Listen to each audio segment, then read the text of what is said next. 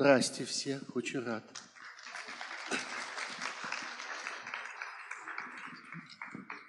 Добрый вечер. Спасибо большое за ваше приветствие. А, ну что ж, а, еще раз добрый вечер. Меня зовут Максим Путинцев. А, я буду модератором нашего вечера, нашей встречи с Сергеем Пархоменко. И я должен сказать, что мне это очень приятно как минимум по двум причинам. На самом деле их больше, но я выделю две. Первое, ну мы с Сергеем коллеги по эху, что называется. Я работаю здесь, в Екатеринбурге, он работает этажом выше. Вот, так что у нас я не сомневаюсь, ценностно и сущностно много общего.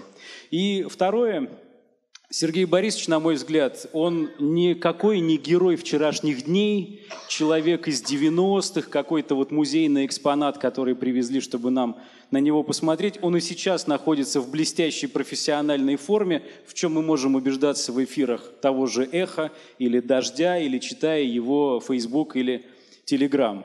А, более того, в последние дни э, очень активно обсуждался выпуск YouTube-канала «Еще не Познер» с участием э, Сергея Борисовича. Буквально вчера в эфире «Эхо» он участвовал в дебатах с режиссером Константином Богомоловым э, о московских протестах. Кстати, кто-нибудь послушал?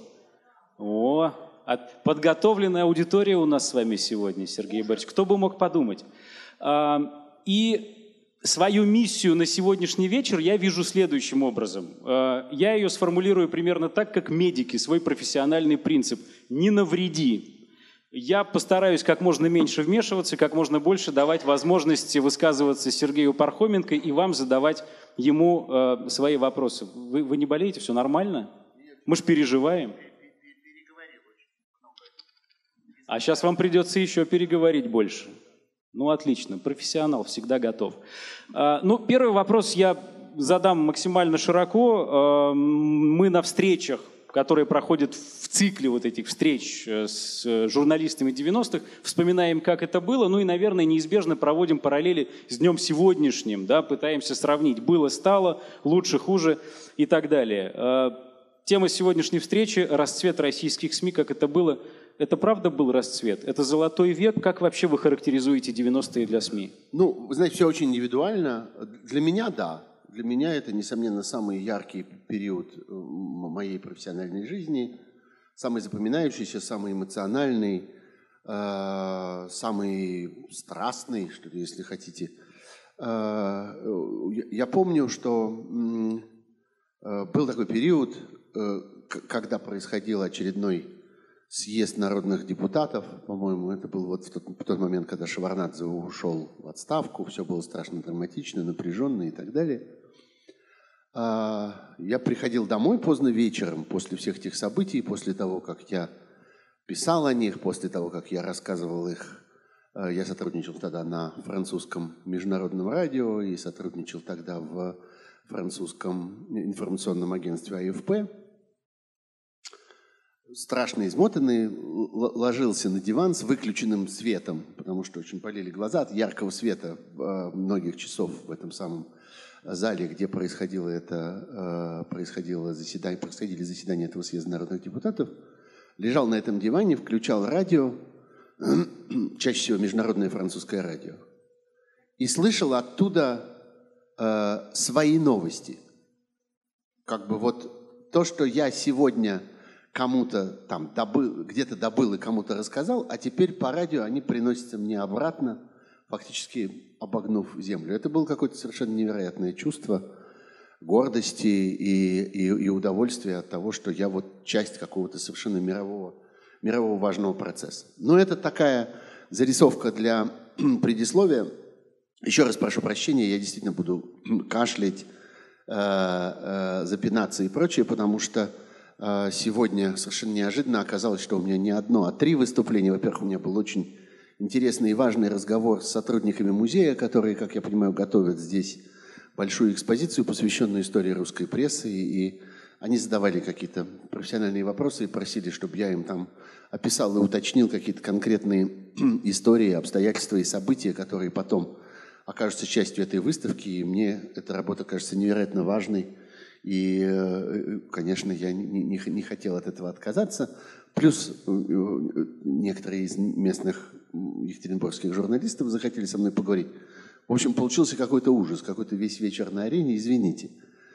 Но давайте все-таки я попробую э, э, вернуться к той теме, которая была заявлена. Я, в общем, сам ее предложил, ну, сам предложил ту, ту часть, тот разрез, тот угол, под которым мы можем поговорить с вами о журналистике 90-х. Мне кажется, что есть чрезвычайно важная вещь, может быть, вообще ключевая, самая главная, э, которую стоит вспоминать тогда, когда мы говорим о том, что в 90-е годы э, в России родилась новая журналистика в противовес существовавшей советской журналистике. Мы совершенно ни, ни, ни в коем случае не, не должны и не можем говорить, что в советские годы не было никакой журналистики. Мы помним прекрасные имена, ну, кто постарше помнит там Чайковскую, Ваксберга, я не знаю, прекрасных очеркистов и э, э, авторов репортажей в «Комсомольской правде», ее лучших лет, не знаю, там, в литературной газете, и в, иногда в «Огоньке», иногда где-то еще до перестроечном,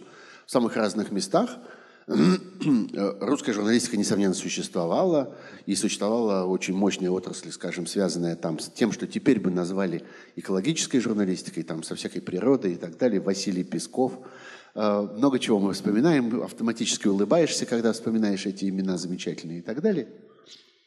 Тем не менее, я сказал бы, что несмотря на все то прекрасное, что существовало вот в моем детстве или в э, ранней моей молодости, э, в какой-то момент произошел очень важный перелом, качественный перелом. Этот качественный перелом был связан с тем, что в русской журналистике появилось понятие, которое существовало и было ключевым уже многие-многие десятилетия, может быть, даже целые столетия к этому моменту в мировой журналистике понятие «источник», которого не было э, в журналистике советской.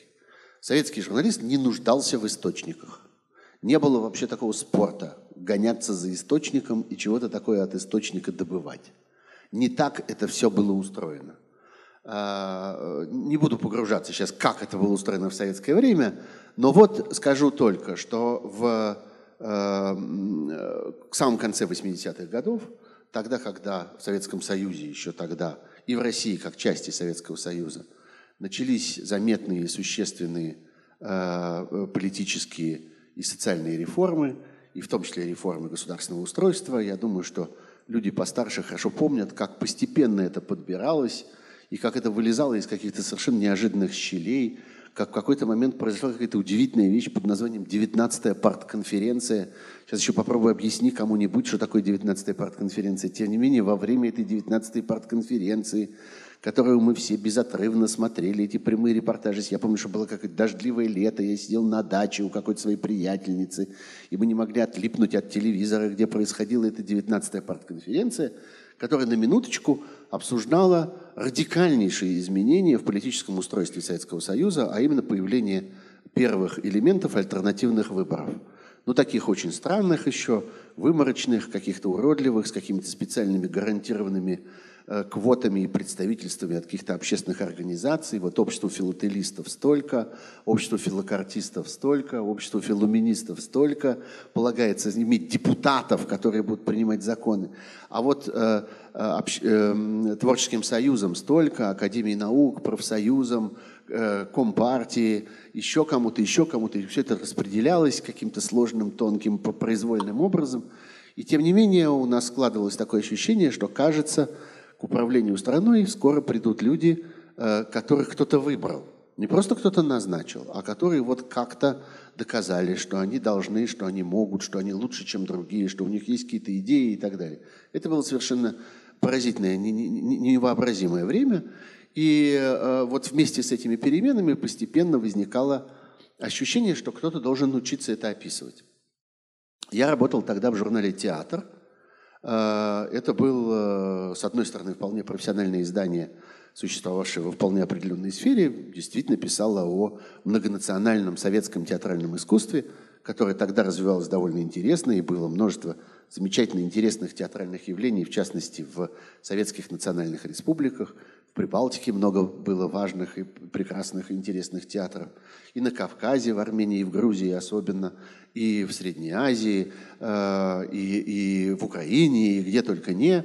И э, все это было страшно интересно описывать людям, которые в этом хорошо понимают, и люди, у которых есть к этому вкус. Но для меня, конечно, это было место убежища. Я поступил в 1981 году в, на факультет журналистики Московского университета. Э, поступил во многом как-то по традиции. Мой папа был журналистом, мой дедушка был литературным критиком, и они мне объясняли, что надо получать хорошее филологическое образование – а там было хорошее филологическое образование. Там действительно замечательные люди преподавали историю русской литературы, историю русской журналистики, э, русский язык, стилистику русского языка, историю и разные другие гуманитарные дисциплины. Это было все страшно интересно, э, важно, умно, нужно, здорово, увлекательно. Я вот поступил туда, и на протяжении первых, там, может быть, полутора курсов я вдруг с ужасом обнаружил, что я, кажется, ввязываюсь в какую-то кошмарную совершенно профессию – ну, можете себе представить, да, 81 82 начало 83 -го года, тяжелое такое застойное время, уже совсем такое тухлое. И вот это вот зрелище советского журналиста, работающего там в газете «Правда» или, или работающего на советском телевидении, ну, в общем, это выглядело довольно ужасно. И там было много всех идеологических дисциплин. Такая история КПСС, сякая история КПСС, какие-то там научные основы партийной пропаганды – Э, какие-то жуткие совершенно были там предметы в расписании. Все это выглядело совершенно пугающе. И бросать это было как-то неохота, да и, да и некуда. У меня никаких других талантов ни химиком, ни биологом. Я как-то явно не мог быть. И литература мне нравилась, русский язык нравился, а заниматься этой журналистикой совсем-совсем не хотелось. И в какой-то момент мне показалось там, ну, как всегда это бывает почти случайно, в результате там каких-то знакомств и так далее, что вот журнал «Театр» — это прекрасное место – Э, такая нора, в которую можно залезть, и там, значит, вот заниматься театральным искусством, писать про спектакли, ездить, смотреть, все ужасно увлекательно. Я прочел несколько книжек по истории русского театра, мне все это страшно понравилось. Вот. И э, я как-то туда стал э, протискиваться, стал предлагать им какие-то тексты, стал писать, потом меня послали в какую-то командировку, потом я что-то, наконец, им написал, что-то они опубликовали, потом я как-то стал появляться все чаще и чаще в редакции. В общем, все дело кончилось тем, что уже к моменту моего окончания университета в 86 году меня прямо ждал там уже стол и стул, и я уже знал, что я вот сейчас закончу университет, пойду туда работать. И это было ужасное счастье. Почему я про это так подробно рассказываю? Потому что это был очень интересный э, такой э, процесс э, того, как журналистика, общественная журналистика, политическая журналистика, социальная журналистика начала нарождаться э, в совершенно не предназначенных для этого местах. Вдруг оказалось, что внутри журнала «Театр» Э, можно и нужно писать не только про театр, а писать про какие-то интересные вещи, которые вот начали происходить вокруг. И э, это стало происходить, во-первых, во многих толстых журналах. Вы помните это прекрасное время, когда журнал, там, не знаю, «Новый мир» или журнал «Знамя», или журнал «Волга», или журнал «Урал», который выходил здесь неподалеку, э, и в Петербурге, ну, в Ленинграде в то время было несколько замечательных литературных журналов. Вот. Э, они стали публиковать всякие удивительные вещи, они стали публиковать э, литературу, которая была написана в стол или которая публиковалась за границей и теперь возвращалась из-за границы, и э, какую-то публицистику, и очерки, и даже какие-то экономические анализы, и всякое такое. И вдруг толстые журналы стали играть какую-то роль, совершенно не предназначенную для них. И вот журнал «Театр» тоже стал публиковать какие-то такие вещи. И постепенно, постепенно выяснилось, что э, есть не только история, не только то, что давно ждет своей публикации, но есть какие-то текущие сегодняшние вещи.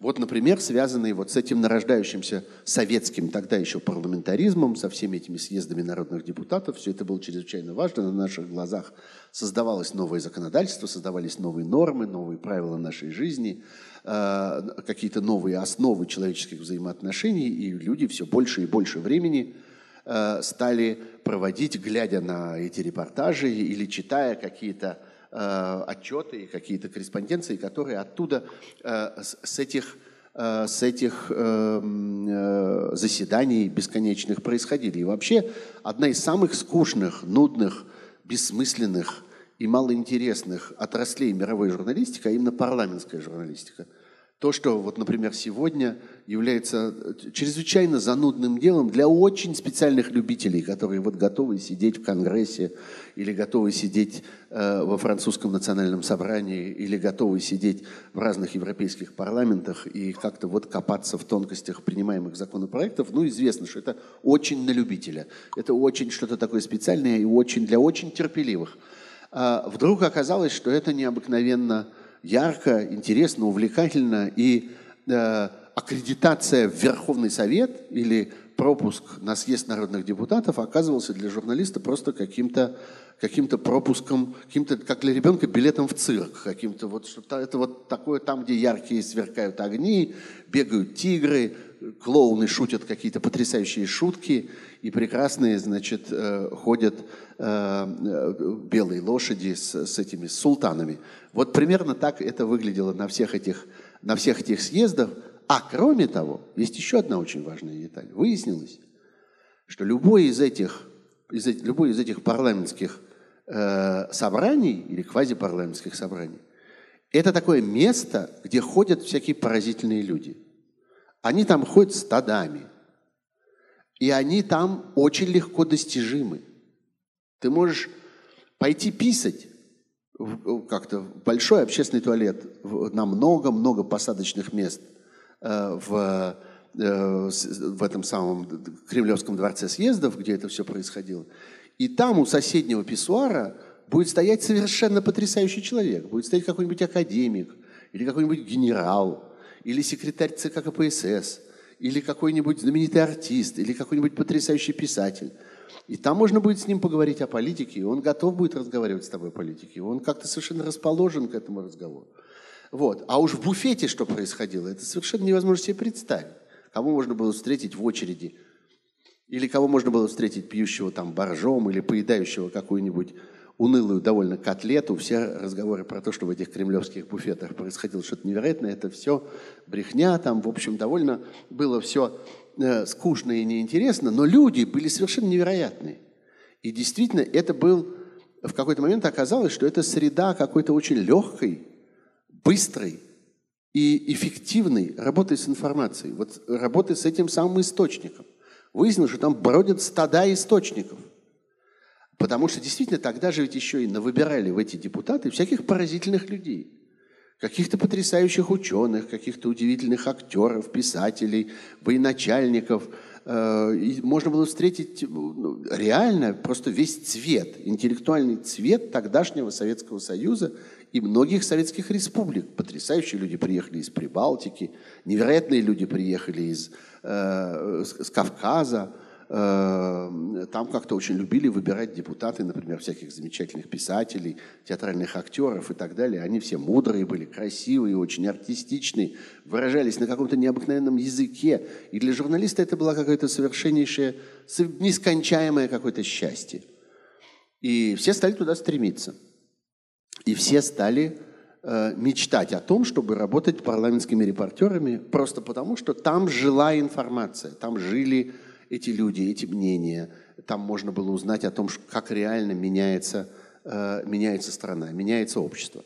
Объективно говоря, конечно, происходили э, чрезвычайно важные события в это самое время. Мы помним, что там, скажем, конец 90-го и весь 91 год до э, августовского путча – это чрезвычайно интересное в политическом смысле время, когда э, Горбачев пытался реформировать сначала КПСС, а потом и весь Советский Союз – да-да, а потом и весь Советский Союз. И это была история там с союзным договором. У кого хорошая память, тот помнит, как это устроено. У кого похуже память, у того Google есть, и как-то легко это все нагуглить и вспомнить, как это происходило.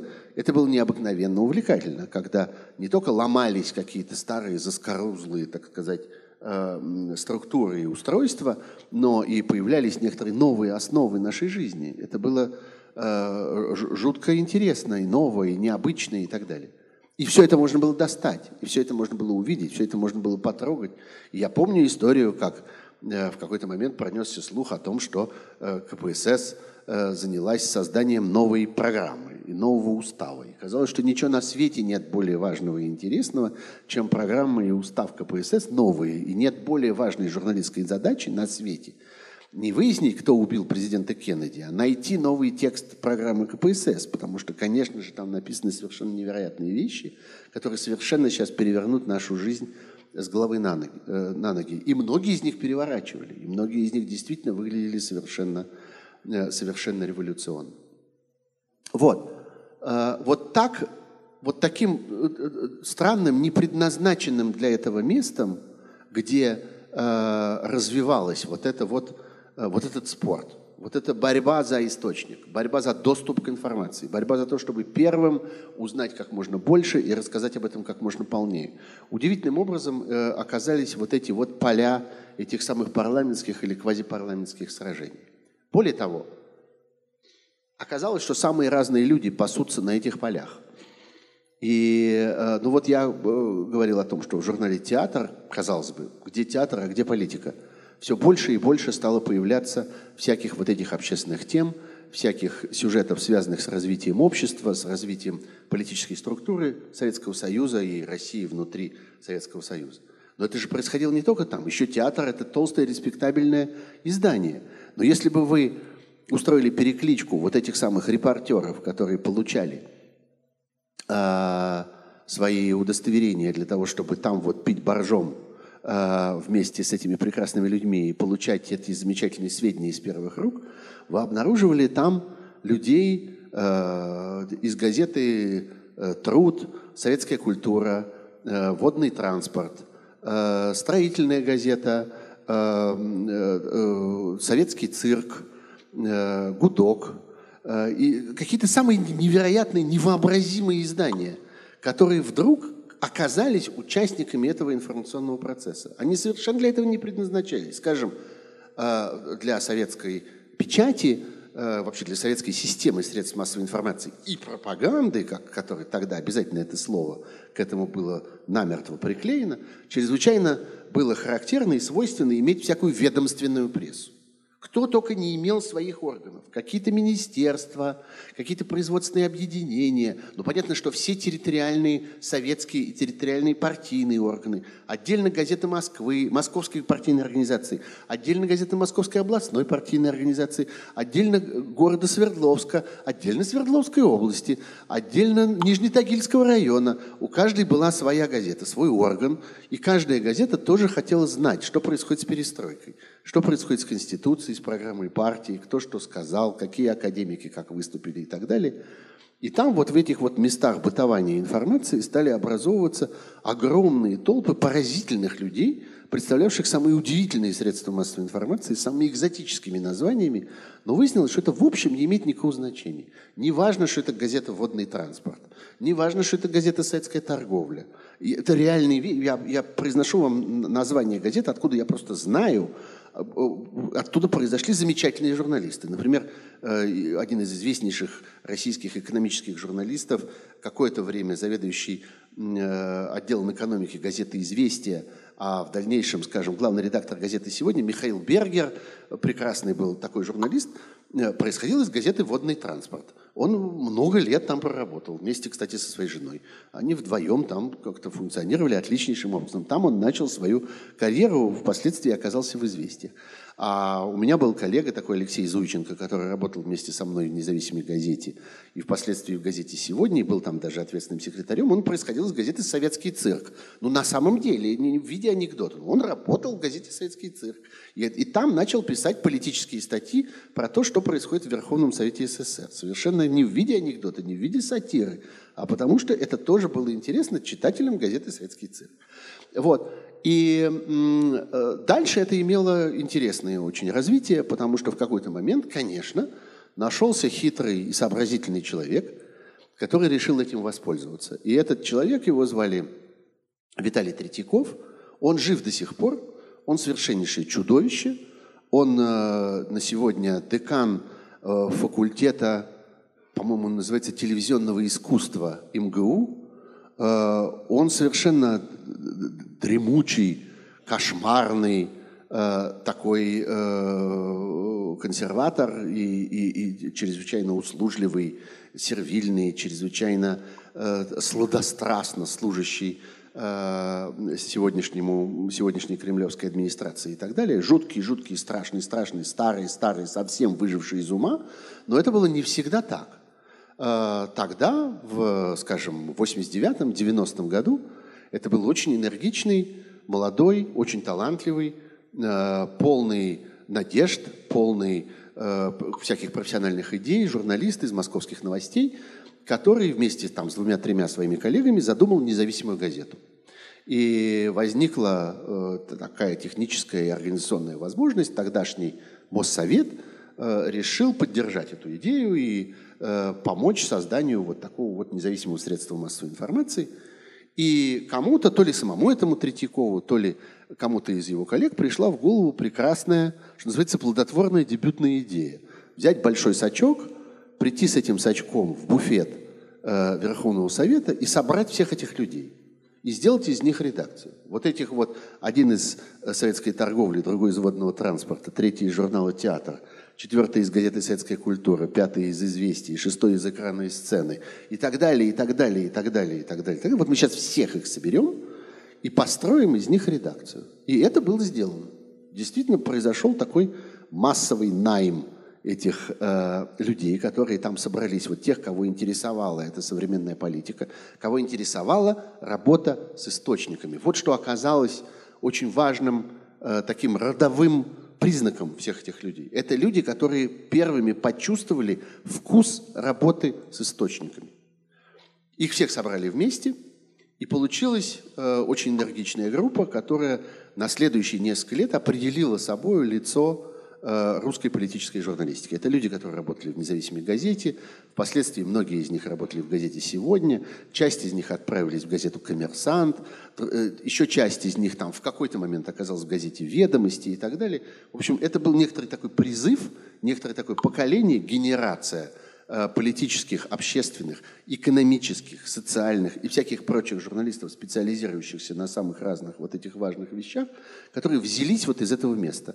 Они взялись из кулуаров Верховного Совета СССР или Съезда народных депутатов СССР и РСФСР, их с тех пор уже стало два за это время, и, в общем, интересно было и там, и там.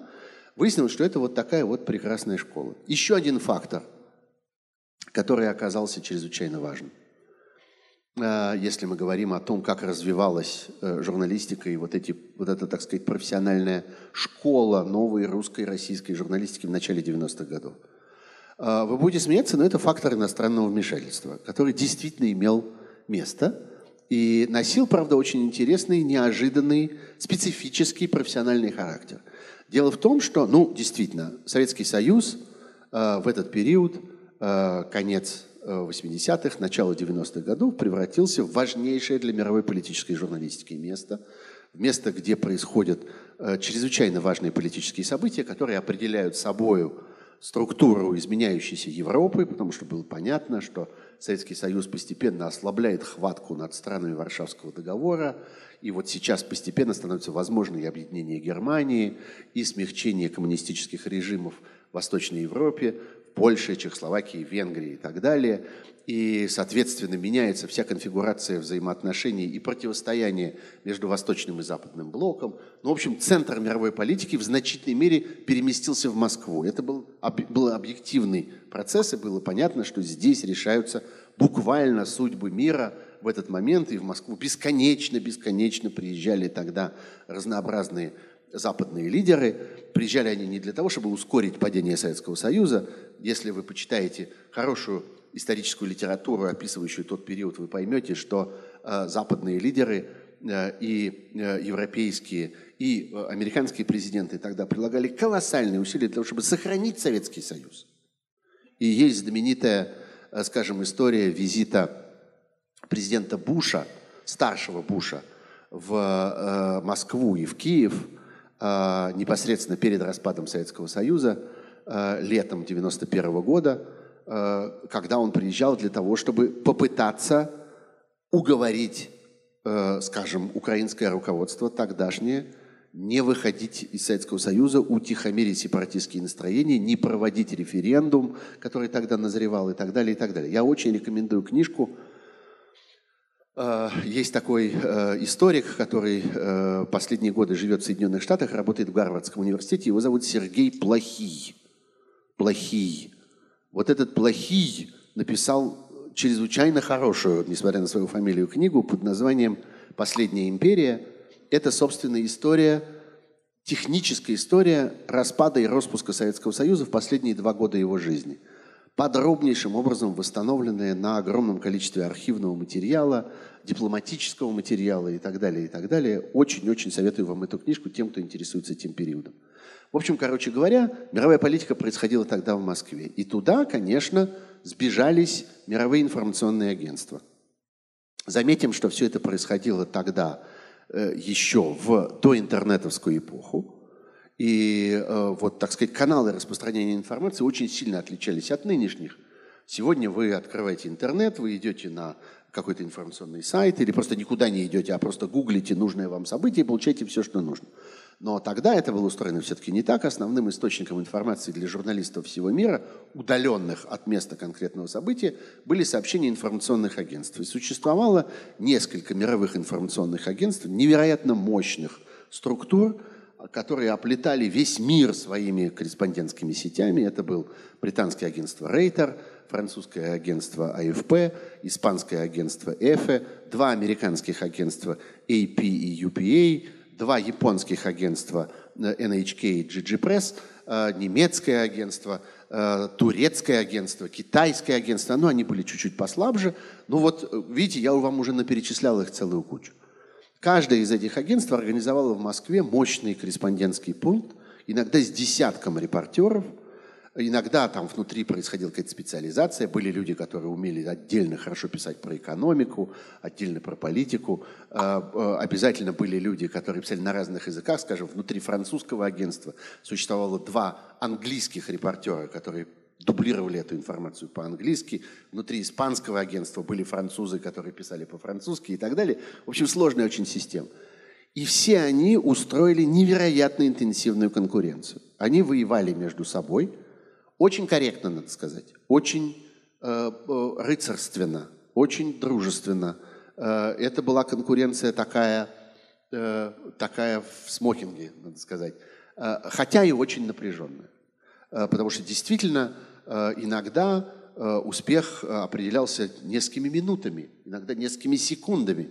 Кто раньше успел выдать, кто успевал выдать более полную информацию, кто успевал получить более точный комментарий от более компетентного источника и так далее, и так далее.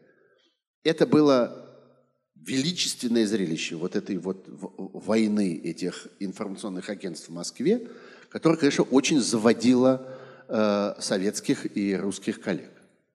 И в какой-то момент кто-то включался в это, потому что довольно быстро все эти агентства обнаружили, что они получают некоторые дополнительные преимущества, если у них есть э, местные сотрудники. Я, скажем, э, работал тогда в агентстве France Press французском, и моя работа заключалась не в том, что я писал что-то для них, я объяснял для них.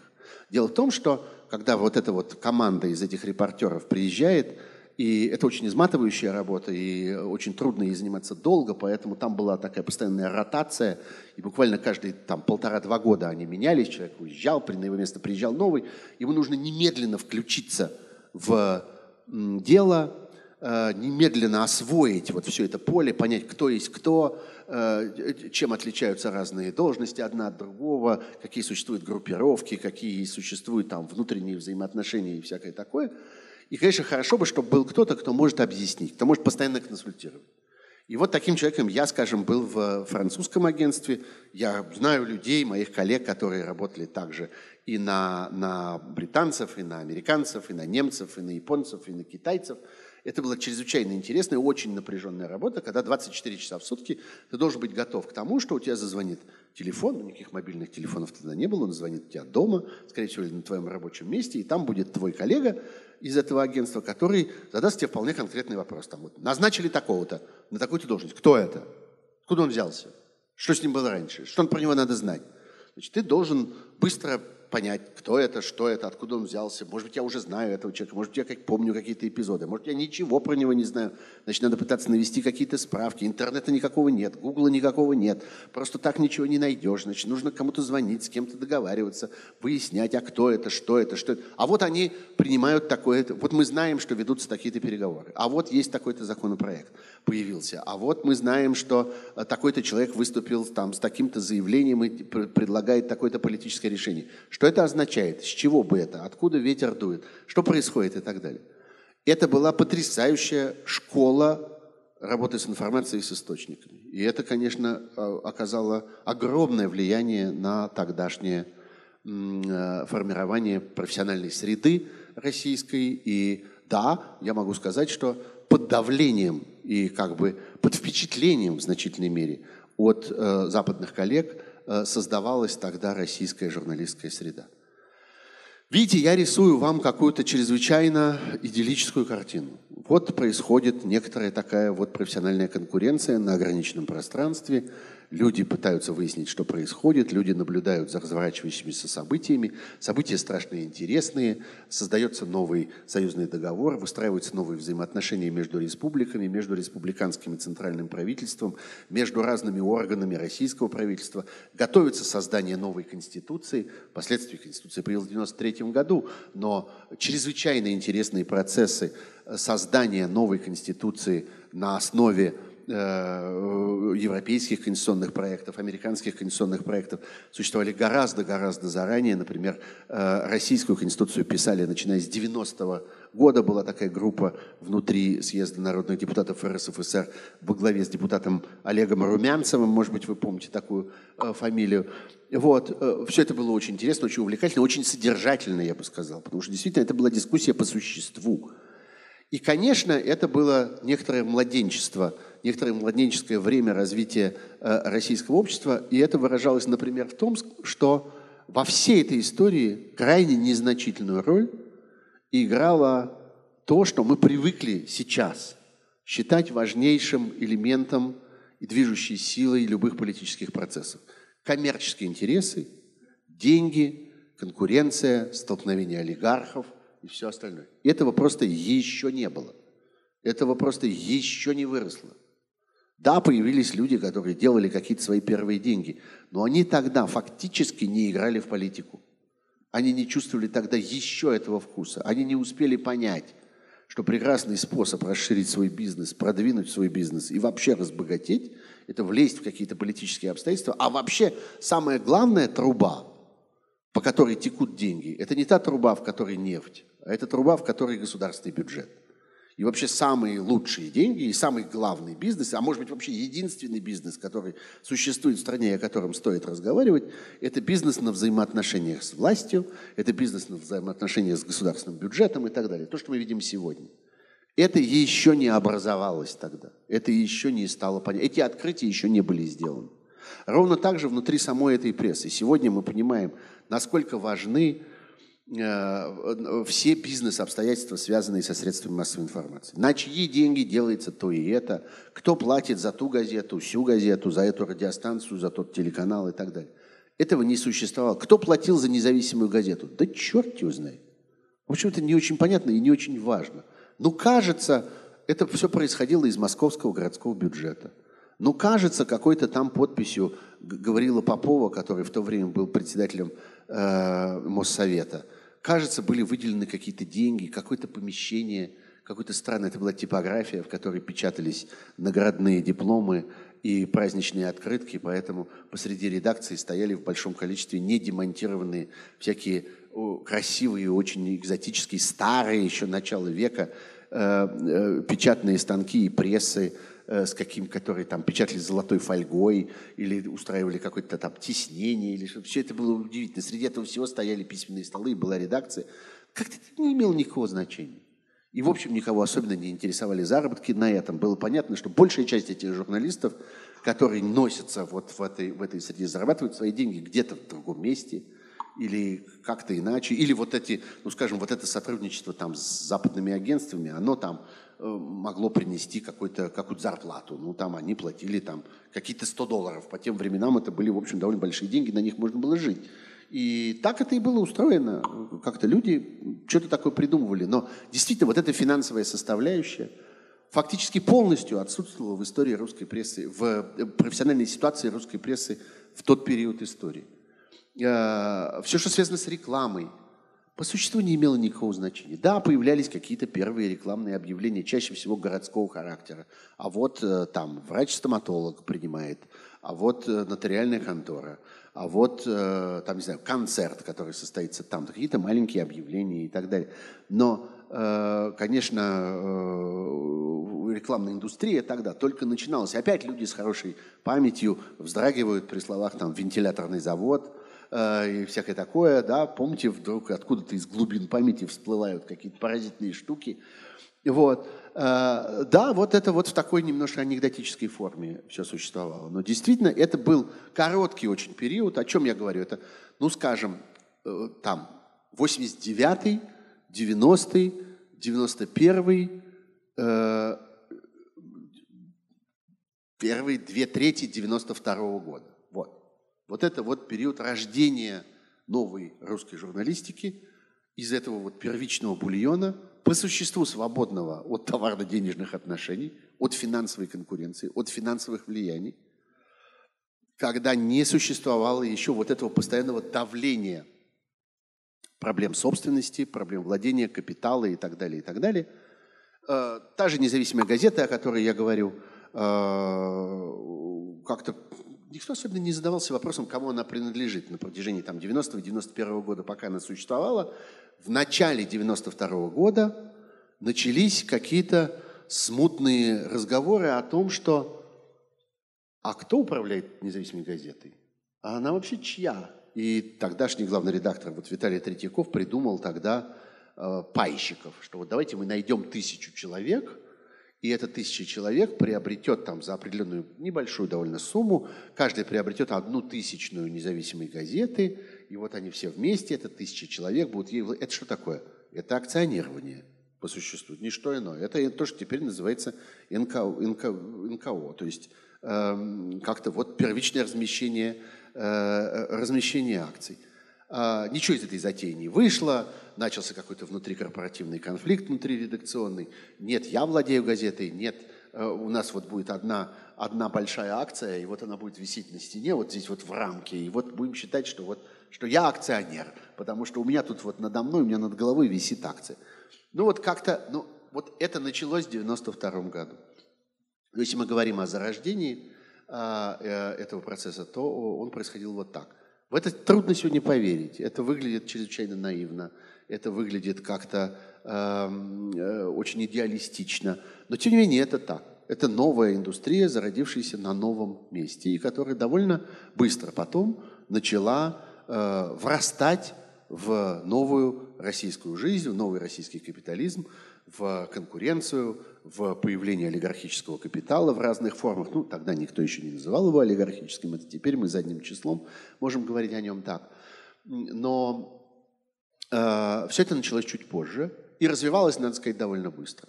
Э, я расскажу напоследок э, историю, которая кажется мне чрезвычайно важной и полезной.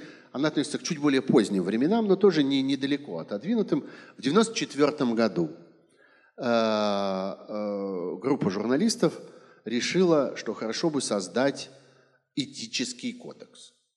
Создать некоторый свод правил, который, в общем, никто никому не навязывает смысл которого заключается в том, чтобы он просто был.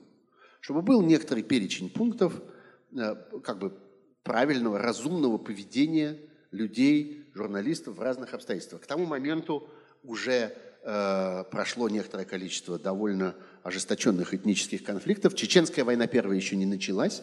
Она началась аккурат э, зимой 94 -го года. А я говорю там о весне и лете 94 -го года, она как-то приближалась, но уже конфликты и там э, на Кавказе, Карабахская история, и э, Приднестровье, и конфликты, э, в, этнические конфликты в Средней Азии уже произошли, э, Абхазская война уже произошла первая, и журналисты успели поработать на этих, э, в этих, что называется, горячих точках – Э, и тоже было важно понять, э, а как журналисту себя вести в этих обстоятельствах, а может или там, должен ли он вмешиваться в эти дела и так далее. И вот э, решили создать вот такую, придумали для нее название, это будет называться «Московская хартия журналистов». И для этого собрали некоторое количество европейских этических кодексов – известных, ну, есть целая литература по этому поводу, э, если полезть там во всякие учебники журналистики для разных западных университетов, то обязательно в каждом учебнике найдешь главу про этический кодекс, там написано, там есть какие-то цитаты, и понятно, как искать исходный оригинальный э, текст. Взяли несколько этих кодексов, французский, датский, как сейчас помню, он почему-то был как-то особенно изящно написан, э, британскую э, из BBC, э, этическую хартию и так далее. И из них, значит, сделали документ. Все получилось хорошо, но одно оказалось непонятно. А именно, непонятно было, что они все бесятся по поводу рекламы. Потому что выяснилось, что во всех этих исходных документах, которые мы использовали для, этого нашей, для этой нашей московской хартии журналистов, есть большой кусок, иногда прям больше половины, где во всех подробностях и тонкостях описаны взаимоотношения между журналистом и рекламщиком, между, журналист, между журналистской публикацией и рекламной публикацией, между редакцией и рекламным отделом. Как вот они должны быть отделены друг от друга, как они не должны влиять друг на друга, как они не должны подменять друг друга, какие там между ними сложные тонкие отношения, что журналист имеет право участвовать, не имеет права участвовать, имеет право подписывать своим именем, не имеет права подписывать своим именем. Все это мы читали как какую-то совершеннейшую китайскую грамоту. Что это? О чем это? Почему это так важно? Нам казалось к этому моменту, что уже вот важно все, что связано с государственной цензурой. Вот мы уже понимали в 1994 году, что государство – это такая вещь, которая давит, которая начинает на чем-то настаивать, которая начинает чем-то ограничивать. Журналиста надо защитить от этого. Все, что связано вот с горячими точками, военными конфликтами и так далее. Это тоже очень важно. Все, что связано с взаимоотношениями с собственником, уже постепенно начинали понимать, что да, это кое-что означает тоже, как-то не имеет значение, на каких основах, что там у тебя написано в, твоем контракте, и как там тебя назвали, и какие у тебя там обязанности, должен ты исполнять, не должен ты исполнять, можешь ты сопротивляться или нет. А вот эта вся туфта, вот это вот про какую-то рекламную вот эту ерунду, это что, это зачем? Абсолютно было непонятно. Ну ладно, хорошо, из уважения к западным авторитетам одну такую статью вставили. Пускай будет. Ну, не жалко же, но пускай упоминается как-то. Ну, для красоты тут. А еще вот журналист не должен принимать участие в создании рекламных публикаций. Прошло совсем немного времени, и выяснилось, что это самое главное. Выяснилось, что все-таки самое ожесточенное давление и самое трудное для сопротивления, и самое сложное для осознания какого-то, и самое разрушительное для профессионального цехового чувства и так далее, это давление э, коммерческих интересов на информацию. Ничего важнее нет. Всякий э, э, журналист оказывается бесконечно искушаем огромным количеством э, всяких неприличных предложений. Ему все время прямо или косвенно предлагают принять участие в коммерческом продвижении чего-нибудь. Товара, услуги, политической партии, э, политического влияния, э, чего угодно. Э, так сказать, по сходной цене. И выясняется, что в тех случаях, когда существует газета или телекомпания или радиостанция, которая оказывает рекламные услуги, у нее есть рекламный отдел. Можно прийти, посмотреть прескурант, купить Э, страницу или полстраницы, или минуту, или 10 минут э, эфирного времени, пожалуйста, заплатить в кассу, заключить контракт и так далее. Никто не хочет этого делать. Все хотят поймать журналиста в баре, взять его за пуговицу, оттащить его в угол и спросить у него, не хочет ли он продаться в розницу. Это гораздо эффективнее. Во-первых, это просто более эффективное вложение денег, потому что ты платишь конкретному человеку, а значит, ты избегаешь всей цепочки посредников. А во-вторых, выясняется, что такая реклама работает гораздо лучше. Что ты можешь купить целую страницу и расположить на ней фотографию своего шампуня, и никто не обратит на это внимания. А можешь заплатить конкретному журналисту, и он напишет художественный очерк о том, как он вчера мыл голову и какие он испытал прекрасные чувства от того, что этот прекрасный миндальный шампунь с легким запахом лимона как-то проникал во все поры его скальпа. Вот, это совсем другое дело. Это же все немедленно побегут покупать, потому что там есть конкретный человек, конкретная подпись. Да еще эта подпись может быть знакомая. Да еще, может быть, мы знаем этого человека, мы читали его статьи в прошлый раз, он врать не будет. И если мы знаем, да, действительно, у него вот такая шевелюра как-то, и он действительно, если он мыл этим шампунем, значит, это неспроста, значит, правда, надо брать, хорошая вещь. Вот, так оно и начало жить. Но это уже другая история. И это следующий этап, и, может быть, когда-нибудь я приеду или множество других прекрасных и интересных людей сможет приехать и рассказать вам про то, как развивалась русская журналистика в следующие годы на этапе так называемой э, олигархической войны, которая тоже чрезвычайно интересна и которая тоже чрезвычайно плодотворна, не побоюсь этого слова. Единственное, что я скажу про этот этап, я скажу, что все-таки это этап ожесточенной конкуренции. А конкуренция – это жизнь. А конкуренция – это разнообразие. И ситуация, когда один телеканал принадлежит Гусинскому, а другой телеканал принадлежит Березовскому, гораздо, гораздо, гораздо, гораздо более плодотворна и гораздо более свободна, чем ситуация, когда они оба принадлежат администрации президента. Это вот можно, в этом можно не сомневаться ни одной минуты при всех наших отношениях к Березовскому и всяким прочим э, проявлениям тех времен. Но это уже другая история, про которую мы поговорим отдельно. А сейчас мне бы хотелось чтобы вы задали вопросы, если они есть, а я бы на них поотвечал. Спасибо большое. Спасибо огромное. Микрофон, который будет работать в зале, находится где-то сзади, в последней, или здесь он уже, он уже здесь. Сергей Борисович, э, небольшая ремарка. Журнал «Урал» до сих пор жив и здравствует. Да, он выпускается в Екатеринбурге. Правда, ну, про вы знаете, да, они, они все живы. Ничего. И «Знамя» живо, и «Новый мир» жив, но, конечно, они, они влачат, к сожалению, очень тяжелое экономическое существование – очень мало кто из них вписался в интернетовскую эпоху. Э, на всех, конечно, произвело сильное впечатление и сильное воздействие э, крушение библиотечной системы, потому что толстые журналы в значительной мере для этого были предназначены. И э, не могу не сказать здесь, хотя для многих из вас это окажется, может быть, будет звучать странно, что был человек, который сыграл колоссальную роль в том, чтобы э, российские толстые журналы просуществовали хотя бы еще несколько лет и были бы доступны людям. И этот человек вложил колоссальные деньги в российские толстые журналы и создал сложную инфраструктуру, которая поддерживала эти журналы и распространяла эти журналы по российской библиотечной системе.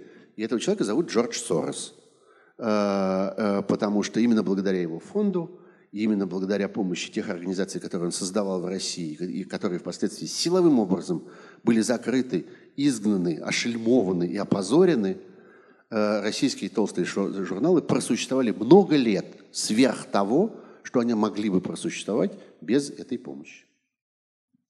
Спасибо. У нас, я вижу, уже первый доброволец с микрофоном, правильно? Да, правильно. Отлично. С удовольствием слушаю ваши передачи на радио, но сегодня жаль, что Столько времени вы потратили на общеизвестные вещи, я служу по возрасту большинства здесь сидящих, мы все это прекрасно знаем. Но тем не менее вопрос, тем не менее вопрос.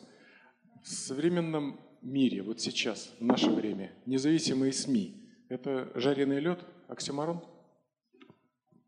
А, как много раз я слышал этот вопрос, а, задаваемый обычно в такой довольно насмешливой, саркастической форме. А, нет, конечно. Просто сегодня независимость – это баланс. Это баланс интересов. А, э, независимое издание стоит в распор, упираясь как бы в разные влияния, которые на него оказываются, и э, в разные силы, которые на него действуют. Э, действительно, те времена, когда влияния никаких не было, вот легко было быть независимой газетой. Никто не пытался на нее повлиять. Никто не покушался на ее независимость на протяжении довольно значительного периода времени, может быть, лет полутора ее существования. То, о чем я рассказывал, и то, что вам и так, так хорошо известно, что даже не стоило тратить на это время. Тем не менее, это так и было. Сегодня, конечно, ситуация, когда никто не пытается в сегодняшнем мире, это вещь довольно редкая. Значит, надо играть на том, что пытаются разные, что пытаются всякие. Любое сегодня региональное издание в России существует, э, скажем, э, вот, любое издание, существующее в городе Екатеринбурге, существует на сложном балансе интересов между интересами городских властей и региональных властей, и федеральных властей. С трех сторон давят. Хорошее издание то, которое умеет, стоя в распор между тремя этими э, давлениями, сохранять свою собственную линию. Не могу не заметить, что э, известны случаи, когда э, изданию помогают законодательным образом, помогают поддерживать вот это равновесие. Э, ну, э, я вам скажу э, совершенно уверенно, что в значительном количестве случаев, существующих в мире, тех, что касается крупной корпорации, крупных корпораций, примитивная точка зрения, что кто платит, тот и заказывает музыку, не работает. Потому что существуют специальные системы управления, специально законодательно созданные структуры, которые создают барьер между тем, кто платит, и тем, кто определяет редакционную политику. Иногда это очень громоздкая структура. Иногда это чрезвычайно э, э, неэффективная структура в том смысле, что там работает огромное количество администраторов, они давно все запутались во взаимоотношениях между собой, кто кому приходится, каким начальником. Это стоит там все адских бабок и так далее. Тем не менее, эта структура существует. Пример. Радио «Свобода» финансируется Конгрессом Соединенных Штатов полностью свободно от влияния Конгресса Соединенных Штатов. Создан специальный механизм, противостоящий тому, чтобы конгрессмен, конкретный э, член Палаты представителей или сенатор, мог оказать влияние на содержание того, что делает Радио Свобода. Для этого создана специальная буферная структура, дико нерациональная, дико сложная, страшно дорогая – которая, тем не менее, это обеспечивает. Поэтому, скажем, традиционный пропагандистский взгляд, что «а, Радио Свобода – это вот…» Но они же сами говорят, что они финансируются Конгрессом Соединенных Штатов. Финансируются. Но они финансируются так, что влияние полностью отсутствует. Там есть другие формы влияния. Там есть другие способы нажать, надавить. Там есть другие интересы, которые тем или иным способом, э, так сказать, отражены в работе там, я не знаю, и BBC, если мы говорим о таких близких государству средствах массовой информации, э, там, Deutsche Welle в Германии, RFI во Франции, BBC в Британии, э, там, «Голос Америки» или «Свобода» в Соединенных Штатах и так далее, и так далее. Есть способы повлиять, но не те, которые обычно э, как бы пред, предполагаются тогда, когда заходит о них речь.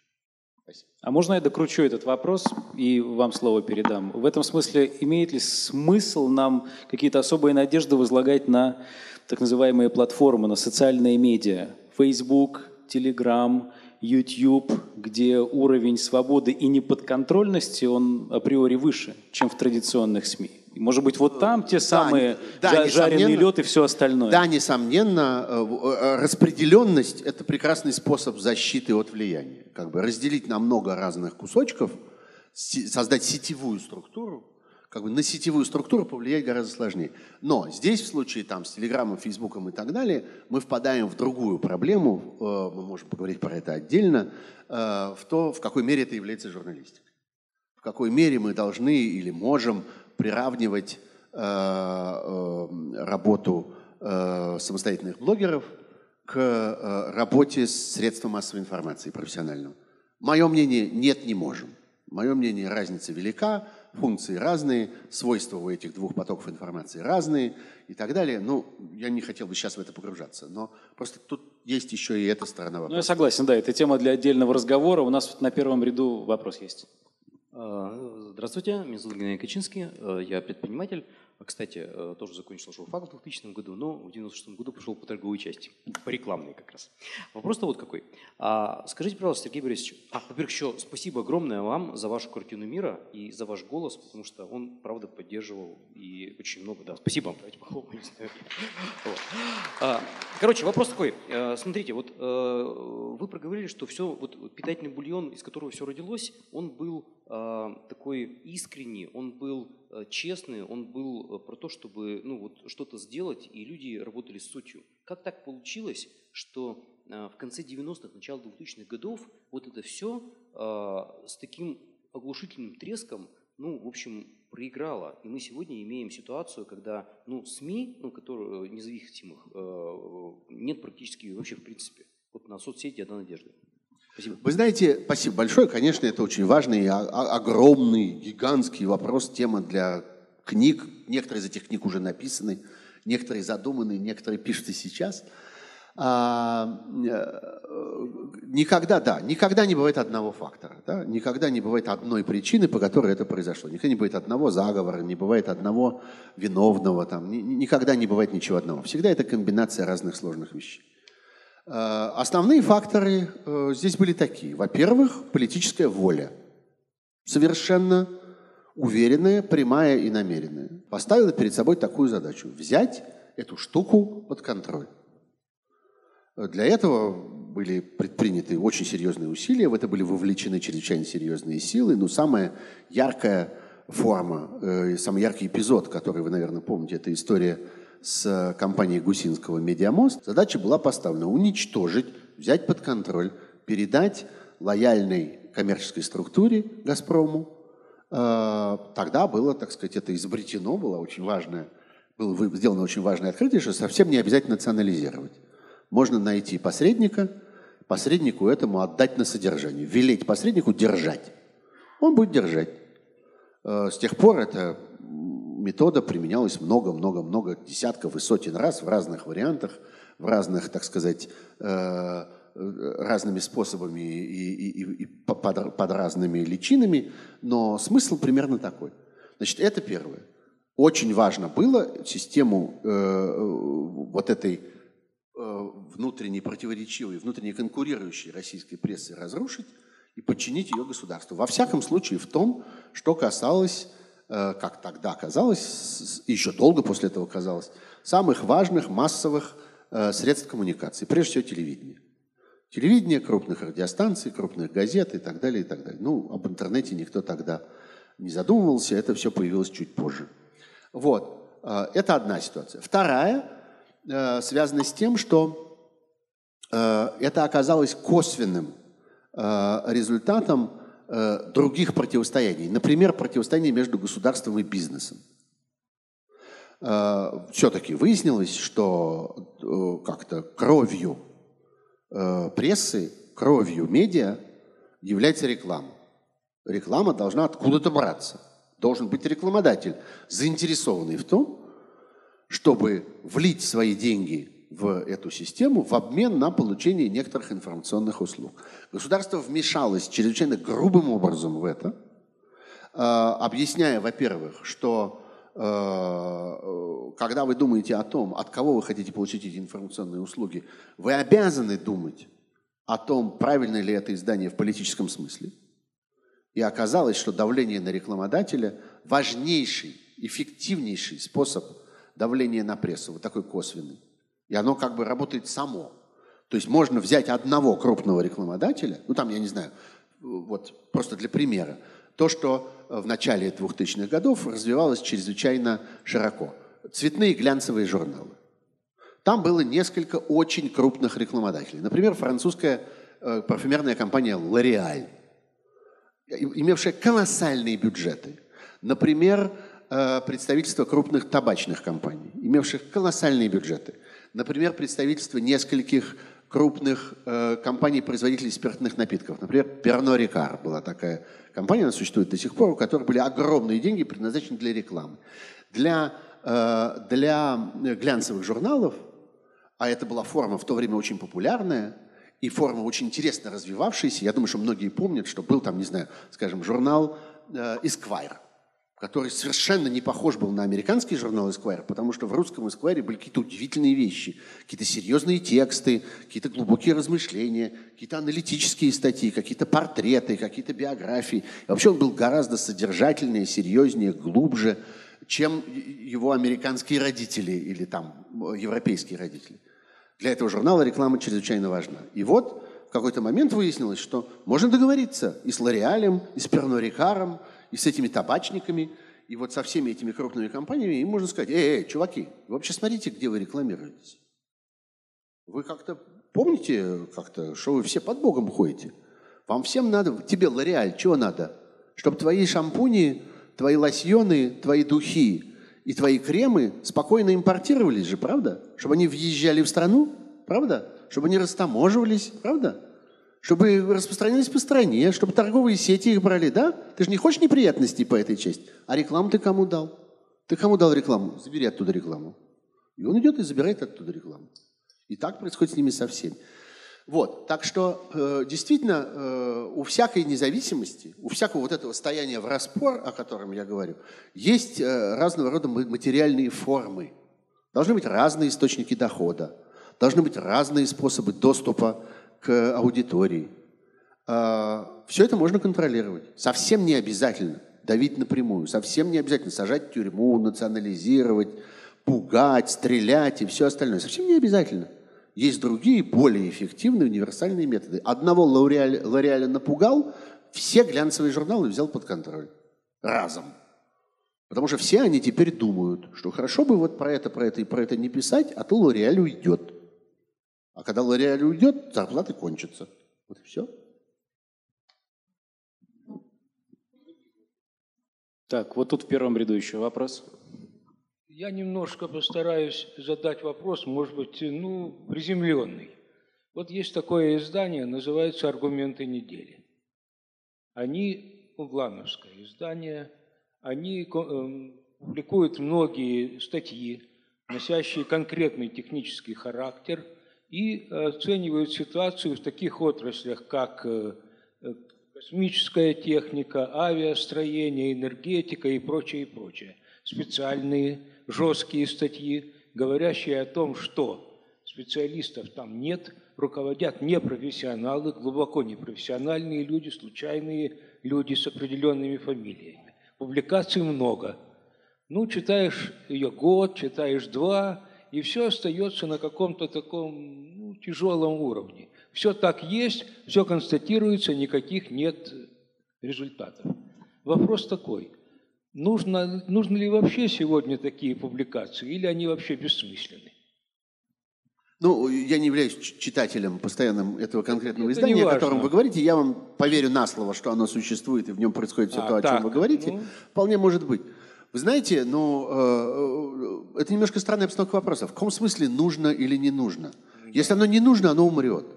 Но сегодня, слава Богу, есть некоторый механизм, есть некоторый универсально действующий инструмент. Э, иногда он действует очень жестоко, иногда он нам, не согласны с этим. Вот мы говорили, скажем, про глянцевые журналы. Нам жалко их. Я очень люблю журналы иностранной литературы.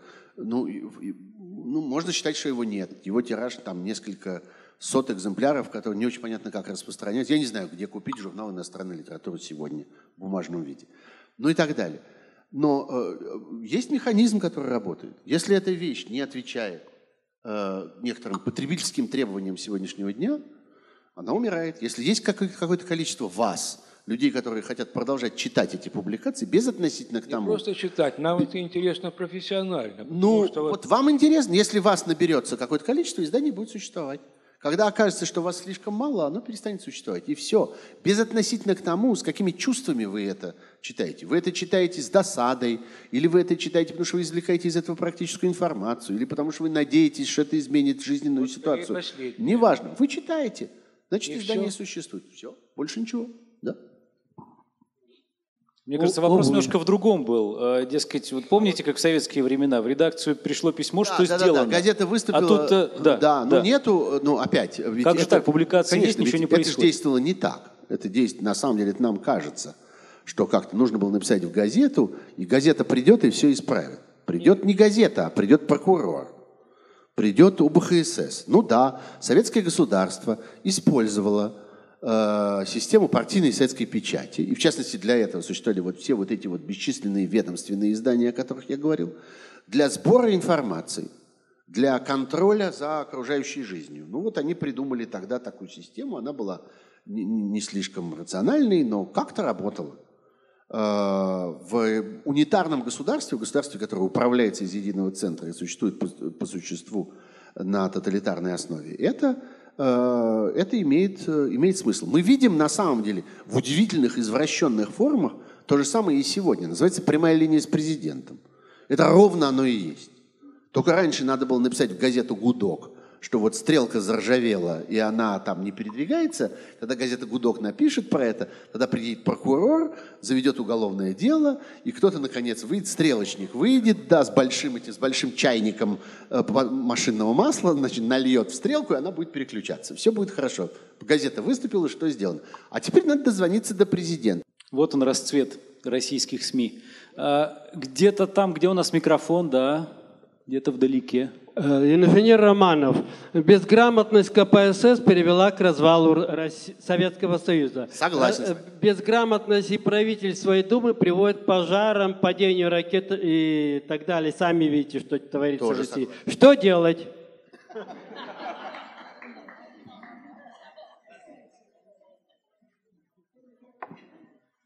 Выбирать. Относиться к выборам относиться к выборам серьезно и требовать, э, и требовать настаивать на э, возвращении выборов как, так сказать, реального э, инструмента формирования власти в России. Огромное количество людей разочаровались в этом механизме в целом. Огромное количество людей живут с ощущением, что выборы никому не нужны, они все равно не работают, все равно все давно решили вместо нас. Поэтому они и не работают. Это же такая система самосбывающегося прогноза. К сожалению, это невозможно сделать в одиночку, это невозможно сделать группой людей. Невозможно вот нам сейчас между собой договориться, нас здесь сидит, там, не знаю, 200 человек, скажем. Вот сейчас мы все договоримся, что мы плотную займемся выборами. Этого совершенно недостаточно. Мы ничего с вами этим составом в 200 человек, ничего с вами не сделаем. Нужно гораздо, гораздо, гораздо больше людей, которые принимают в этом участие. Мне кажется, что это единственное... Ну, на сегодня формирование власти в России полностью отключено от выражения э, воли избирателя. Это факт. По-другому по определяются, кто чем будет управлять. Сейчас не будем обсуждать, правильно это делать или неправильно. Констатируем, что по-другому, не так. Ни мы, ни вы, ни я определяем с вами, кто губернатор Свердловской области, кто сити-менеджер Екатеринбурга, кто глава Э, района городского. Не мы. Это делают другие люди, исходя из других интересов, ориентируясь на другие критерии, на другие качества этих людей. Единственный способ этому противостоять – это попытаться вернуть это обратно в наше распоряжение. Много народу должны этим увлечься. Ну вот, Ничего, у меня нет в кармане никакого, никакого э, инструмента для этого. Ну вот я про это э, разговариваю на «Эхе Москвы» каждую пятницу с 9 до 10 на протяжении последних 13 лет. Первая моя программа произошла в июле 2003 года. Как 13? 16, 16 уже. обсчитался. 16 лет. Ну вот. Ну, эффект, как вы видите, небольшой. Ну, может, Но еще 16. Другого и, инструмента у меня нет. И заживем. Вот у нас, э, я вижу, юный слушатель «Эхо Москвы» хочет вопрос задать. Здравствуйте, Сергей Борисович. Здрасте. Спасибо вам большое за лекцию. А, вопрос такой. Э, как а вам вы кажется... правда все это знали и так, без меня? Я? Да. Ну, немножко совсем.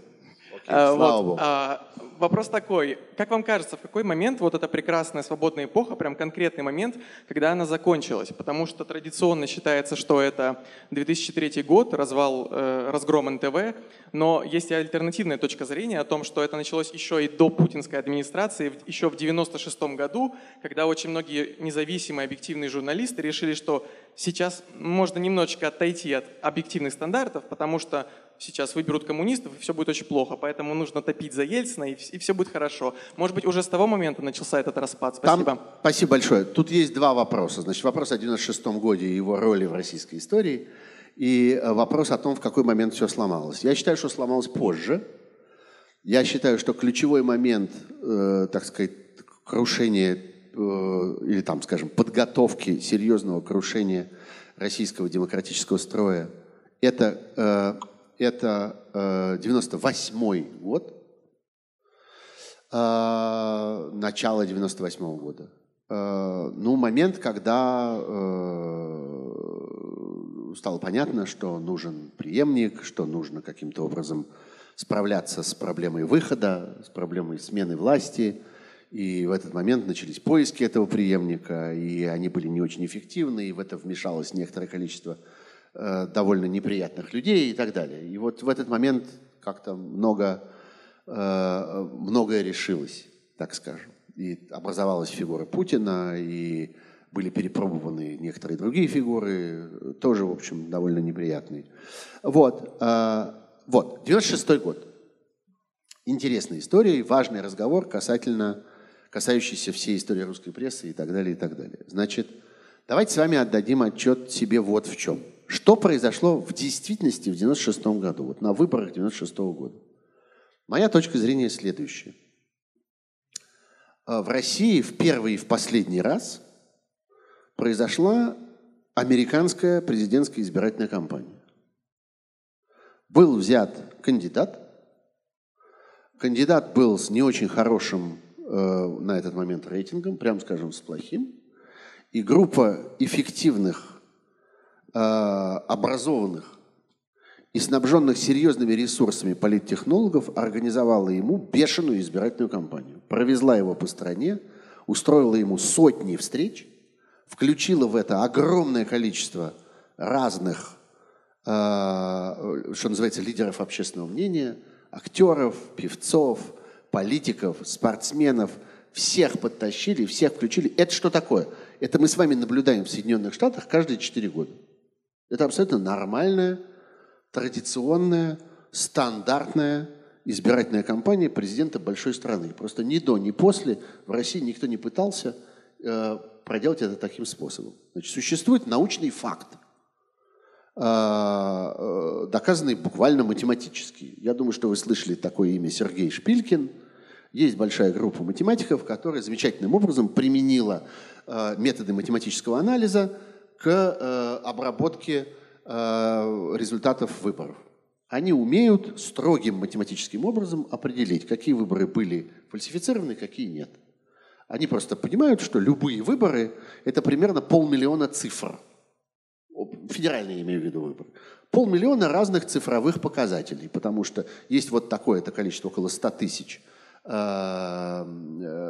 избирательных участков. Я почему я говорю не полмиллиона, а 2 миллиона? 2 миллиона. Около 100 тысяч избирательных участков, и каждый избирательный участок производит на свет примерно 20 разных циферок.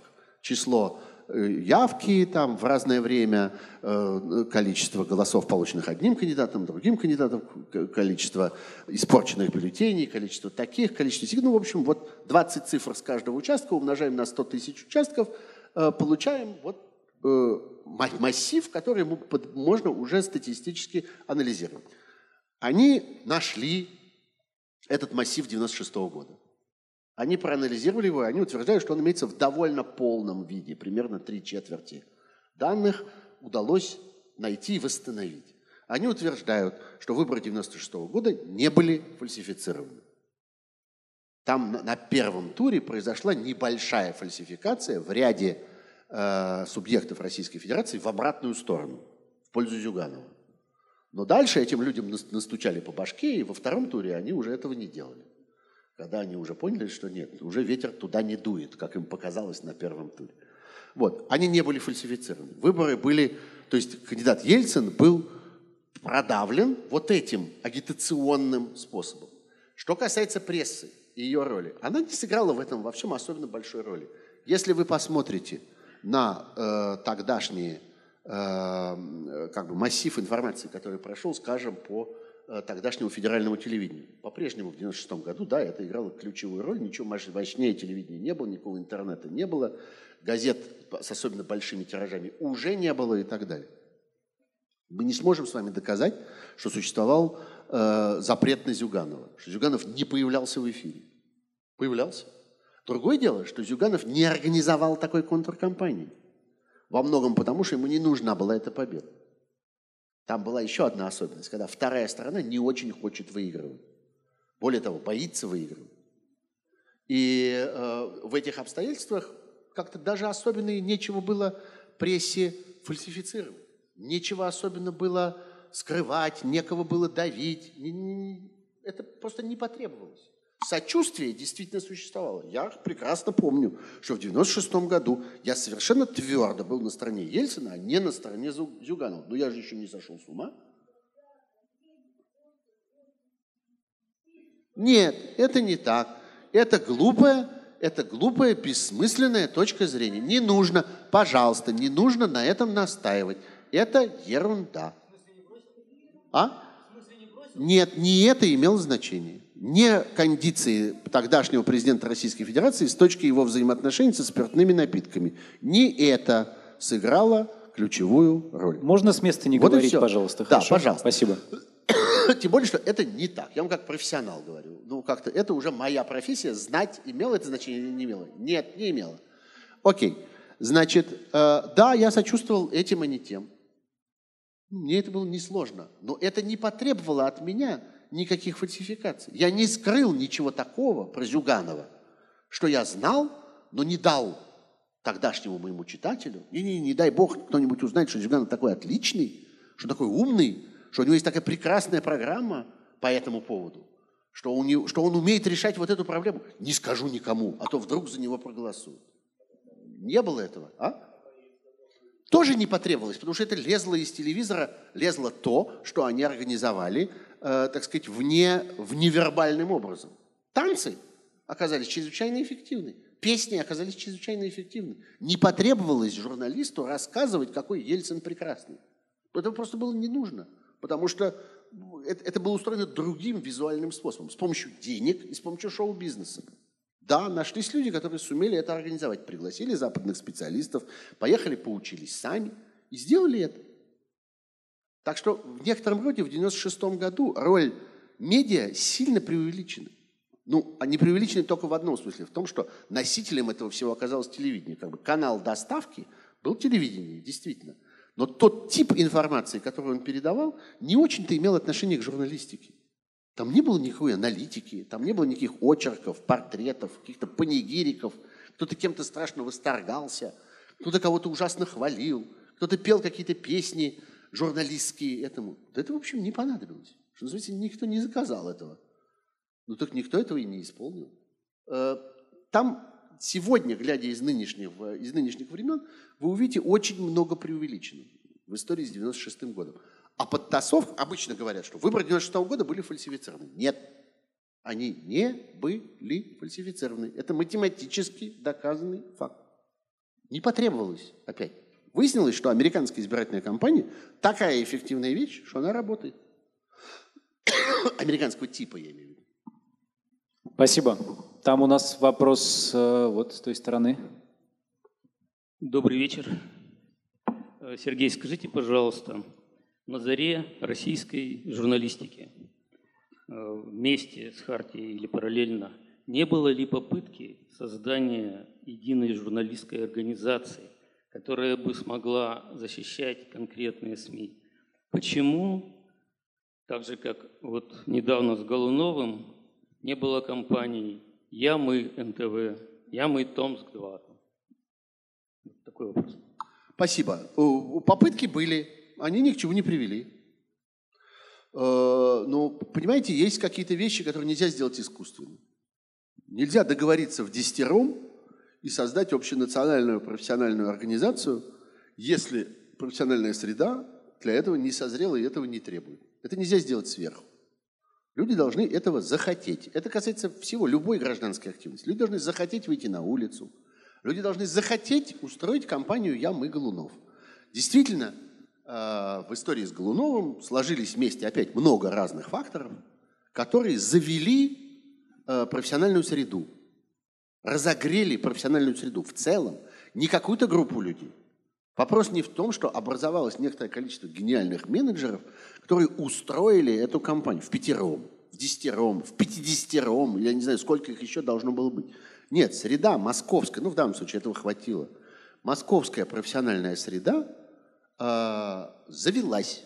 Ну вот знаете, если здесь есть физик, он вам докажет, что, или там подтвердит, что существует теоретическая возможность, что вода выпрыгнет из этой бутылки. Ну вот теоретически это возможно, что броуновское движение частиц воды в какой-то момент окажется все направлено в одну и ту же сторону, и эта вода просто отсюда блин, и выпрыгнет. Вероятность очень мала, очень мала. Но она есть, она не нулевая. Вот ровно то же самое и произошло. Вода выпрыгнула из, из э, тем не менее, это случилось, из э, профессиональной среды э, журналистской в Москве. Большое количество людей одновременно захотели высказаться по этому поводу. Почему? Потому что к себе приложили. Потому что вдруг поняли, что это может случиться с каждым из нас очень легко. Кроме того, ну, конечно, фигура э, конкретного человека сыграла роль. Иван Глунов человек довольно известный, и он оказался таким правильно известным, потому что, ну, про него было точно известно, что это неправда. Вот если бы это произошло со мной, наверное, нашлось бы какое-то количество людей, которые бы сказали, вообще, я не удивлюсь, если окажется, что у него есть килограмм героина. Он какой-то странный чувак, и вполне возможно, что он и нюхает, и колется, и там, не знаю, и курит, и вот это все. По Глунову точно, абсолютно за, за километр видно, что у него нет килограмм героина. И он не нюхает и не колется. Это совершенно ясно. И это было так абсурдно, это было так понятно, это было так всем видно, и в этом смысле это выглядело так нагло, что это завело большое количество людей. Но видите, это завело их однократно. Я совершенно не уверен, что это будет происходить э, теперь пять раз в год. Не будет. И организации по-прежнему нет. По-прежнему Союз журналистов Российской Федерации не стоит ни гроша. По-прежнему э, де, де, действующего такого эффективного профсоюза нет. Э, и, к сожалению, это не привело ни к каким стратегическим последствиям. Пока. Увы как раз э, тот период, который, про который вы рассказывали, про расцвет, э, было ли такое понятие, ну, как мы его сейчас называем, fake news? И если не было, то это, скорее всего, оно появилось уже в наше время, в нулевые, в десятые? Или все-таки тогда было, но было по-другому? Вот ваш опыт. Ну, послушайте, как-то вранье существовало всегда. Люди, которые э, строили свое благополучие на вранье, существовали всегда. Ну, Алан Чумак не заряжал воду. Ну, не заряжал. Все врал. А? Пробовал? Пил. Нет, ну хорошо, окей, давайте серьезно. А, конечно, ну как-то обманщики существовали всегда. Ну вон О. Генри описывал обманщиков, Марк Твен описывал обманщиков, ну как-то Салтыков-Щедрин описывал обманщиков, Гоголь описывал обманщиков. А ревизор это что, не fake news?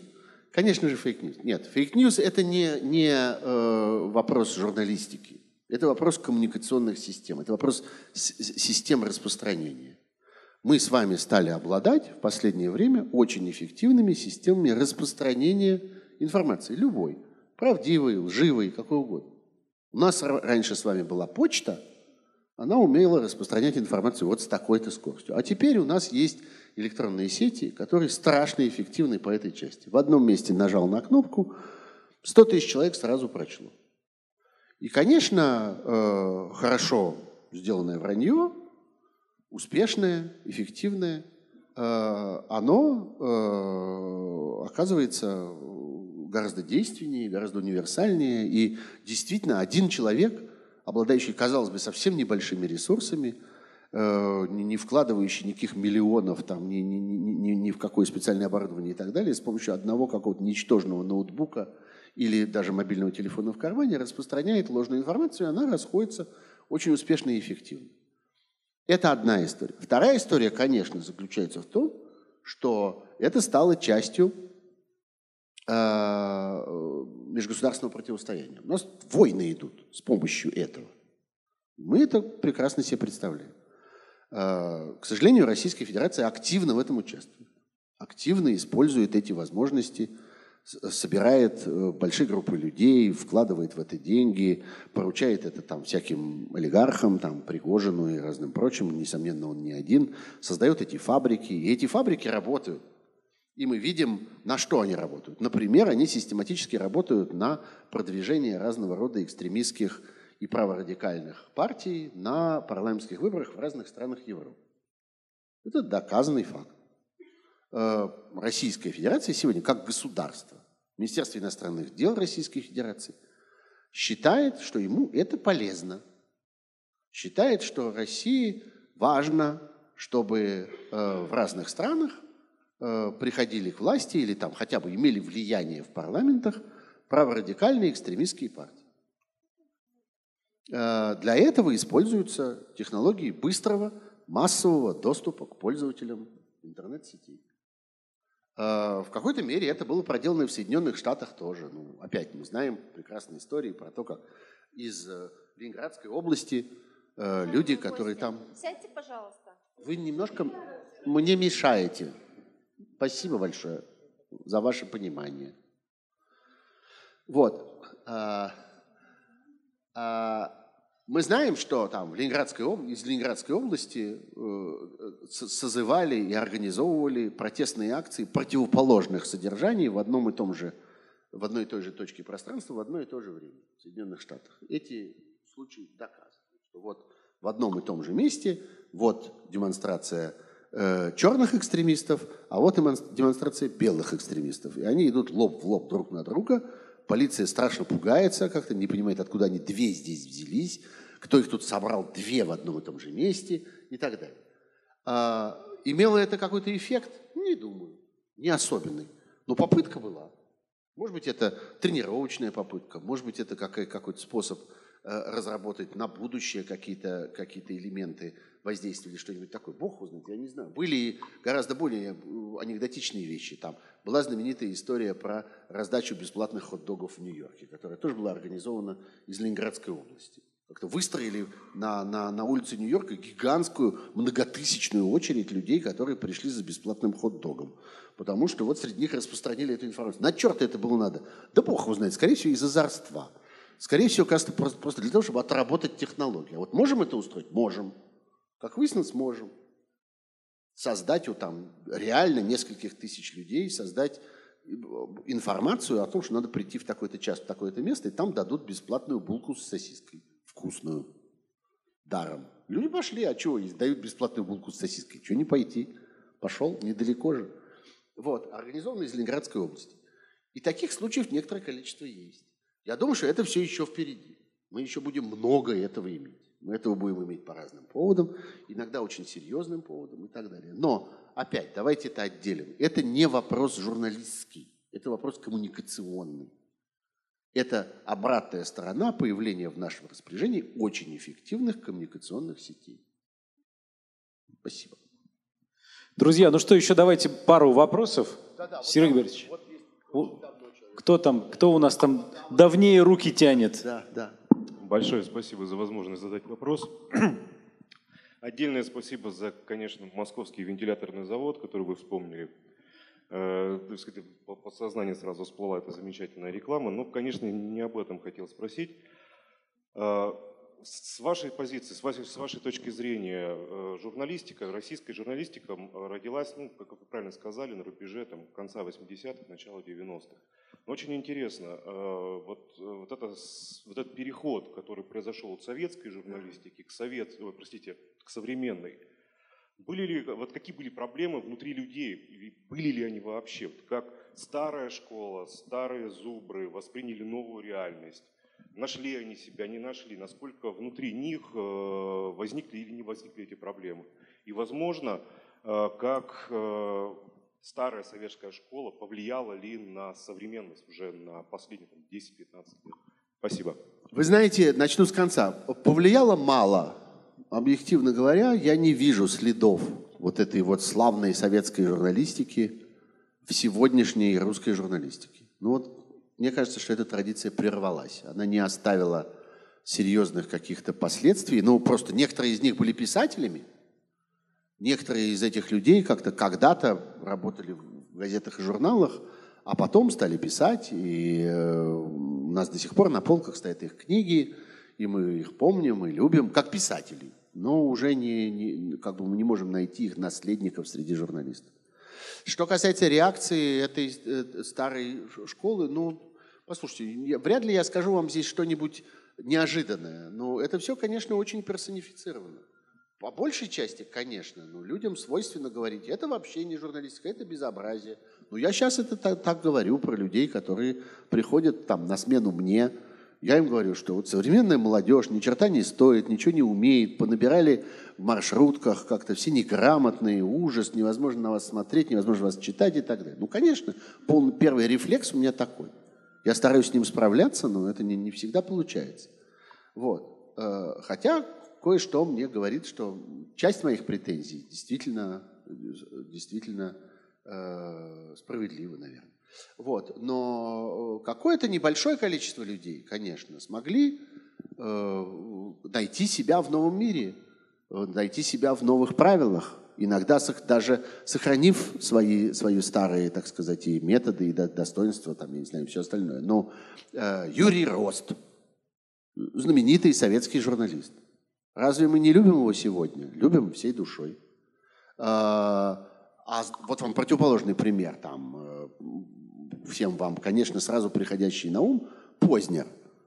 Человек, который делает нечто совсем не похожее на то, что он делал в советское время. В советское время он был верным, надежным, правильным пропагандистом советских идей там, и так далее.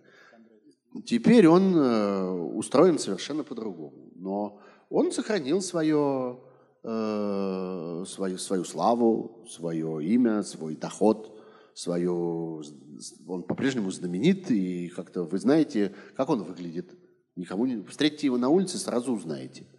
Хотя не осталось, конечно, ничего от того э, Познера, который существовал там в 70-е годы. Даже и близко. Так что ну, по-разному. Кто-то справился, кто-то не справился. А, а в целом, да, поколенческий конфликт существует всегда.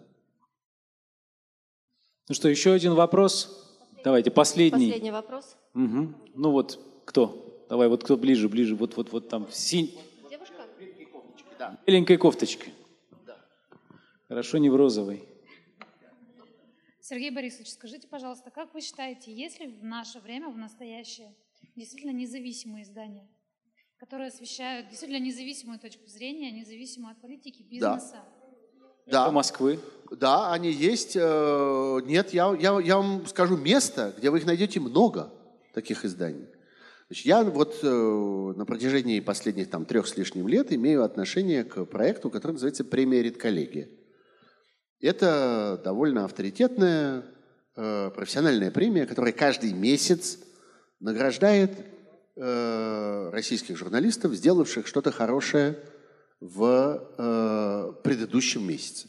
Мы ничего не заказываем, ничего никому не велим, ни с кем ни о чем не договариваемся. У нас есть специальная система, там есть эксперты, которые отсматривают более сотни разных медиа, ежедневно выбирают из них э, какие-то хорошие публикации, складывают их в кучку на сайте redcollegia.org. Очень рекомендую туда пойти, очень рекомендую на это посмотреть. Э, каждый день там появляются э, такие претенденты э, на выигрыш этой премии.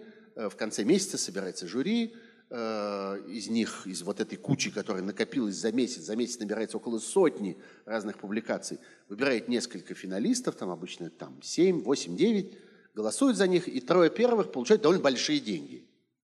Они получают в общей сложности каждый месяц мы раздаем 10 тысяч долларов – на троих. Зимин. Есть такая семья, да, Дмитрий Борисович Зимин и его сын Борис, они это предложили. В данном случае это его сын Борис. Они это существуют с начала 16 года, уже, уже больше трех лет, и они продолжают это тянуть, это большие деньги. Более того, они оплачивают и всю эту инфраструктуру, этих экспертов, этот сайт, это, то, это, это, это больше, чем 120 тысяч долларов в год. Это больше. Нет, здорово, это вообще как бы чрезвычайно серьезная, большая история. Так вот, там награждаются люди, физические люди. Мы не награждаем там издания, мы награждаем конкретных журналистов. Некоторые из них работают в ужасных местах. Есть там мой любимый пример. У нас есть такая замечательная э, Ольга Мутовина, такой очеркист, пишущий изумительные совершенно тексты. Я бы сказал о русской бедности. Она, в общем, более-менее всегда пишет про одно и то же. Она пишет про бедных людей, выживающих в очень бедных условиях. Она живет в Иркутске, и работает в газете «Восточно-Сибирская правда». Это полный ужас. Это конец света. Восточно-Сибирская правда – это носорог, который совершенно непонятно каким способом сохранился с советских времен. Ну и что? Она там работает. Это там пишет. Очень хорошо. Вот. А, таких людей есть какое-то количество. Больше ста уже есть этих лауреатов. Это независимые люди. Российская журналистика сегодня жива этими людьми, несомненно. Но есть несколько изданий, про которые мы сегодня знаем, что у них там гнездо, что называется. Что мы постоянно получаем лауреатов из В Москве есть издание под названием «Медиазона», которое занимается вот всякими проблемами, связанными там, с правами человека, судами, тюрьмами и так далее. В Екатеринбурге есть знак «Ком». Он стоит. А, в нескольких городах России работают редакции, объединенные в некоторый конгломерат под названием «7 на 7». Они есть в Перми, они есть в, в э, э, Сыктывкаре, они есть в Петрозаводске, они есть, по-моему, в Ярославле, ну их там штук 12, наверное, э, э, по России. Э, есть московское издание под названием «Такие дела», которое вообще начиналось как сборник благотворительных текстов. Вот мы найдем инвалида-колясочника, находящегося в тяжелом положении, позовем очень хорошего журналиста, попросим написать про этого инвалида-колясочника, тогда люди прочтут этот текст, проникнутся и дадут денег. Вот такая была первоначальная, примитивнейшая совершенно идея. Она превратилась в мощное издание интернетовское, в котором замечательные журналисты, разные, публикуют прекрасные э, очерки, репортажи, интервью, расследования и так далее. В общем, э, походите некоторое время на сайт redcollegia.org и увидите их. И увидите, что есть в России с десяток изданий, которые продолжают производить высококачественную русскую журналистику систематически, а высококачественную значит независимую. Это абсолютно неизбежное требование. Она не, не может быть зависимой. Тогда она не высококачественная. Тогда это сразу очень видно. Это, это портит вкус как бы э, невозможно из, из э, тухлого куска говядины приготовить высококачественный бифштекс. Как бы вы над ним не колдовали, чем бы вы его не посыпали, не сдабривали, как бы вы его на какой прекрасной сковородке будете его жарить, на изумительном масле, там, то все, гарнир прекрасный подадите. Если первоначальный кусок мяса был не очень свежий, ничего у вас не будет. Вот, вот так это устроено здесь. Так что да, прекрасный способ закончить сегодняшний разговор. Русская журналистика жива, русская журналистика жива людьми, и эти люди в некоторых местах вводятся чаще, чем в других.